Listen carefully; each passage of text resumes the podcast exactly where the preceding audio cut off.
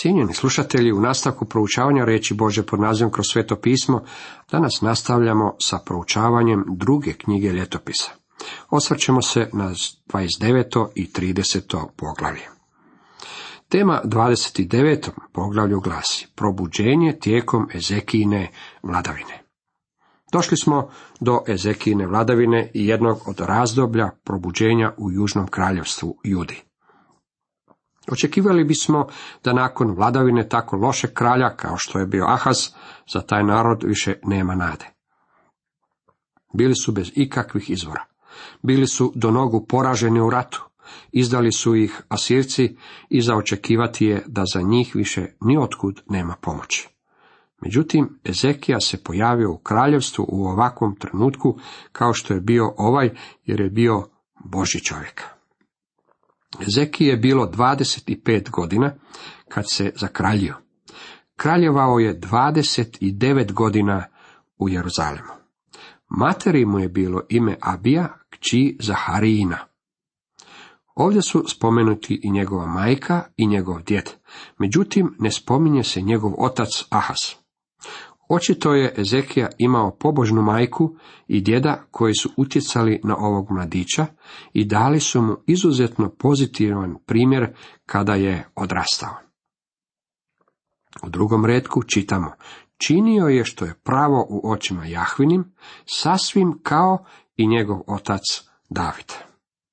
Druga knjiga o kraljevima donosi nam jezgrovitiji izvještaj o probuđenju do kojeg je došlo za vrijeme Ezekijine vladavine. On je uklonio uzvišice, srušio je stupove, sasjekao je ašere i razbio zmiju od mjedi koju bjaše na čini Mojsije. Izraelci su joj sve do tada prinosili žrtve. Zvali su je Nehuštan. Pouzdavao se u Jahvu Boga Izraelova. Ni prije njega, ni poslije njega ne bjaše mu ravna među kraljevima judejskim. Prionuo je uz Jahvu i nikada se nije okrenuo od njega. Držao je sve zapovjedi što ih je Jahve dao preko Mojsija i Jahve bjaše s njim. Pomagaše mu u svim njegovim potvatima. Druga kraljevima 18. Kada pogledamo cijeli popis svih od 21 kralja u Judi, koje su uslijedili nakon Davida, niti jedan nije bio veći od Ezekije. On je bio najistaknutiji. Bio je čovjek u potpunosti okrenut Bogu. Vjerujem da je on svoj narod poveo u najveće probuđenje, a bilo ih je stvarno velikih. Spomenuo sam na početku kako je ovo probuđenje zabilježeno i u drugoj knjizi o kraljevima.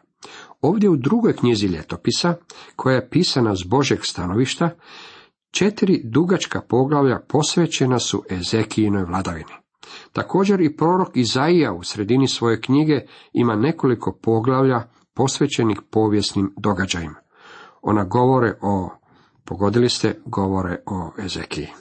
Tri puta u Božoj riječi nalazimo zapis o ovom čovjeku i o velikom povratku Bogu kojeg je on poveo. Očito je da se radi o nečem važnom. U ljetopisima iznesene su nam pozitivne stvari koje je Ezekija učinio u svezi sa obnovom štovanja Jahve. U knjigama o kraljevima iznesene su negativne stvari koje je morao učiniti. Morao je ukloniti uzvišice i razbiti sve ašere, a također je morao razbiti i mjedenu zmiju koju je Mojsije načinio zbog toga što je narod prinosio žrtve i kad. Morao se riješiti tog kamena spoticanja. On ju je iz omalovažavanja nazvao nehuštan, ona je bila samo komad mjedi. Nekoć u prošlosti, kada su ljudi pogledali u zmiju sa vjerom, puzdavajući se u Bože obećanje, ta je mjedena zmija bila temelj tjelesnog ozdravljenja za one koje bi ujele zmije otrovnice. Međutim, u Ezekijino doba ona je postala predmetom štovanja, postala je idol. Ta je mjedena zmija bila kamen spoticanja za narod. Danas ima ljudi koji iskazuju štovanje simbolu križa. Misle da postoji neka vrijednost u posjedovanju križa. Dragi prijatelji, križ ne bi imao nikakvu vrijednost, čak i kad bi se radilo o originalnom križu. U njemu uopće ne bi bilo vrijednosti. Idol kojeg ćete štovati možete načiniti od bilo čega. Možete štovati slavinu jer vam daje vodu. Možete štovati prozor jer vam daje svjetlost. Ili možete štovati automobil zbog toga što vas prebacuje od mjesta do mjesta. Mnogi ljudi danas su se pretvorili u štovatelje televizijskog zaslona. Pred njime provode po nekoliko sati svakoga dana. Htio bih vam reći da u predmetima nema nikakve vrijednosti. Jedina vrijednost je u Bogu. U knjizi ljetopisa iznesena nam je pozitivna strana Ezekijinih reformi. Prve godine prvoga mjeseca svojega kraljevanja otvorio je vrata domu Jahvina i popravio ih. Sjetimo se da je Ahaz zatvorio vrata hrama. Nitko ga nije upotrebljavao. Čim je Ezekija počeo vladati, otvorio je hramska vrata. Bila su ponovno otvorena nakon dugo vremena. Ezekija je zatim naredio da se sve počisti. Onda je pozvao svećenike i levite i sabravši ih na istočni trg rekao, čujte me leviti, sada se posvetite i posvetite dom Jahve, Boga svojih otaca i uklonite nečist iz svetinje. Ezekija je rekao, posvetite se. Trebalo je doći do povratka svetom životu, poštenju i dosljednosti. Trebalo je doći do odvajanja za Boga. Radilo se o stvarima koje su bile prijeko potrebne. Mišljenja sam da su iste promjene potrebne i nama danas. Imamo previše homogeniziranog kršćanstva, miješamo zajedno dobro i loše. U šestom i sedmom redku dalje čitamo. Naši su se osi iznevjerili i radili što je zlo u očima Jahve, našega Boga. Ostavili su ga i odvratili lice od Jahvina prebivališta okrenuvši mu leđa.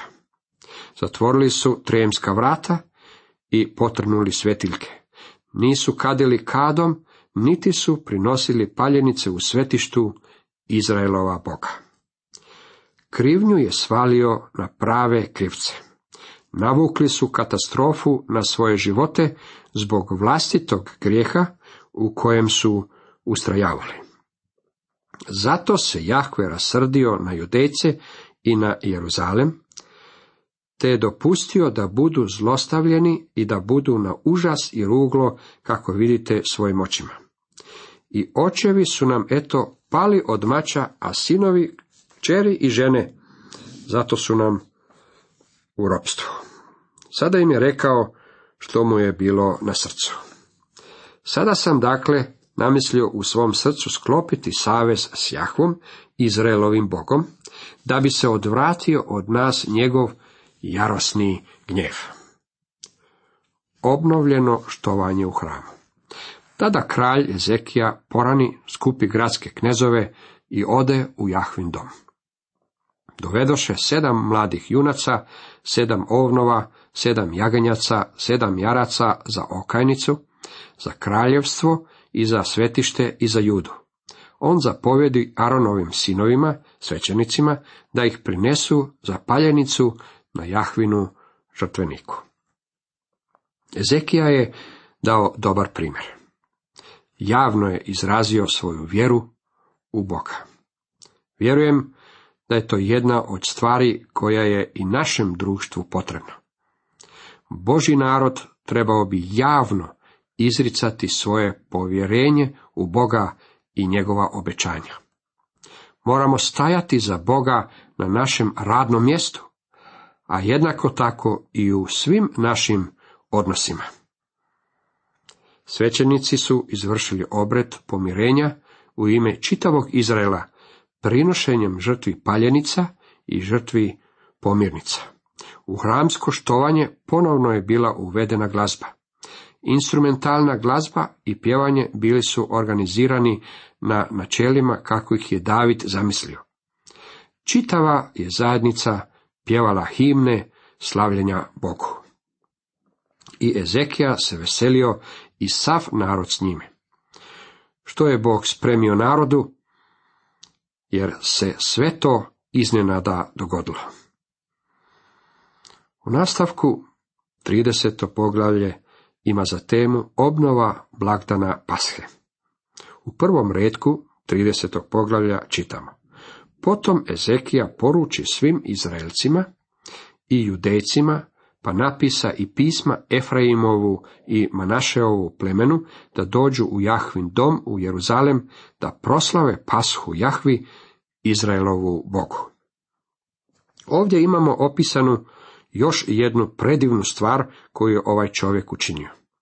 Sjetimo se da je njegov otac vodio rat protiv sjevernog kraljevstva Izraela i da je zbog toga veliko mnoštvo žitelja Jude bilo odvedeno u zatočeništvo. Bilo bi za pretpostaviti da je Zekija sjeo na prijestolje noseći u sebi duh osvete ili barem želju za poravnavanjem računa. Međutim, zapazimo da nakon što je otvorio Boži hram, obnovio štovanje Boga i izrekao svoje javno svjedočanstvo, sjevernome je kraljevstvu uputio poziv da dođu štovati Boga. Kralj, vječajući s knezovima i svim zborom u Jeruzalemu, odluči da slave pashu drugoga mjeseca. Ovlasti za svetkovanje paske u drugom mjesecu umjesto u prvom izrečene su u brojevima devetom poglavlju, desetom i jedanaestom redku. Iako su neki odbacili i ismijavali poziv kojeg je Ezekija uputio sjevernome kraljevstvu, mnogi su odgovorili i došli su proslaviti pashu zajedno sa svojom braćom. Onda su stali klati pashu 14. dana drugoga mjeseca, a svećenici i leviti postidili se i posvetiv se počeli unositi paljenice u Jahvin dom. Stali su na svoje mjesto po pravilu, po zakonu Mojsija, čovjeka Božeg, svećenici su škropili krvlju, primajući je iz ruke levita. Kako ih bjaše mnogo u zboru, koji se nisu posvetili, leviti su klali pashalne jagance za sve koji nisu bili čisti, da bi ih posvetili Jahvi.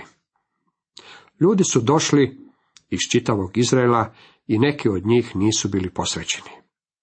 Najveći se dio naroda, mnogi od Efraimova i Manašeova, Isakarova i Zebulunova plemena, nije očistio, te je jeo pashu nepropisno ali se za njih pomolio Ezekija govoreći, Blagi Jahve, neka očisti od grijeha svakoga, tko je upravio srce da traži Boga Jahvu, Boga svojih otaca, ako i nije čist, kako dolikuje svetišto. Jahve je uslišio Ezekiju i oprostio narodu. Ovo je, mišljenja sam, jedna od najboljih stvari koje je Ezekija učinio.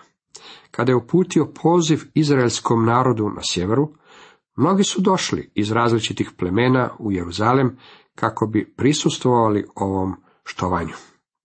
Međutim, vidite, ovi su ljudi živjeli bez Božje riječi cijeli svoj život. Živjeli su u sjevernome kraljevstvu, u mjestima u kojima je službena religija bila štovanje svakovrsnih idola, a ipak su sebi nosili želju, služenje i poslušnošću Bogu.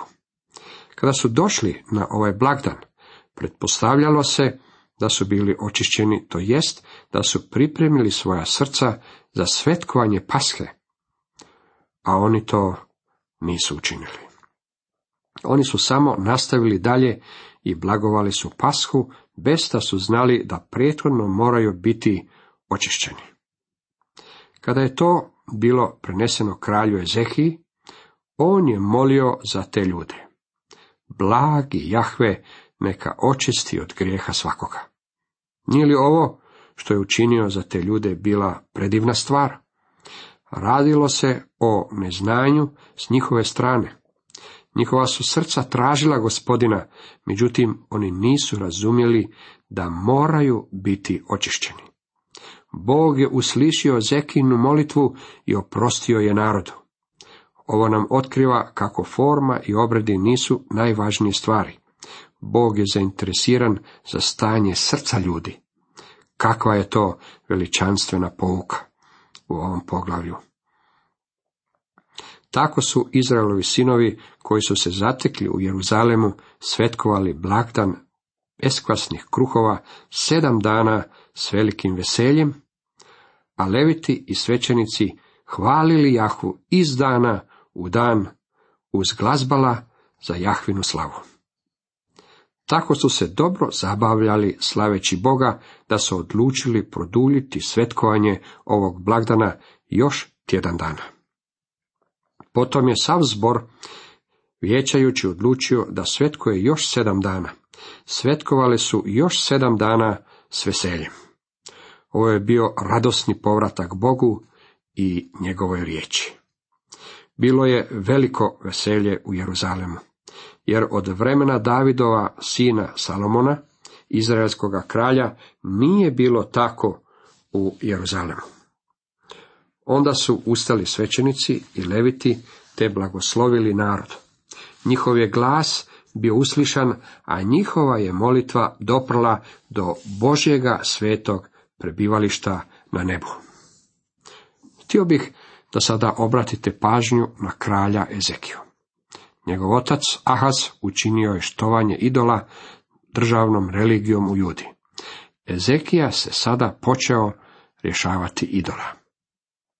Kad se sve to svršilo, svi Izraelovi sinovi koji su se našli ondje zađoše po judejskim gradovima, te su razbijali stupove, sjekli ašere i obarali uzvišice i žrtvenike po svem Judinu, Benjaminovu, Efraimovu i Manašeovu plemenu, dokle god nisu završili. Onda se svi Izraelovi sinovi vratiše svaki na svoj posjed u svoje gradove. Nakon ovoga došlo je do velikog razdoblja reformacije. Ezekija je bio čovjek koji je bio kolovođa svemu ovome. Ezekija je uradio tako po svoj judeji, čineći što je dobro, pravo i vjerno pred Jahvom svojim Bogom. U svakom poslu koji je počeo za službu Božega doma i u zakonu i u zapovjedi tražeći Boga, trudio se svim svojim srcem i uspjevao. Cijenjeni slušatelji, toliko za danas.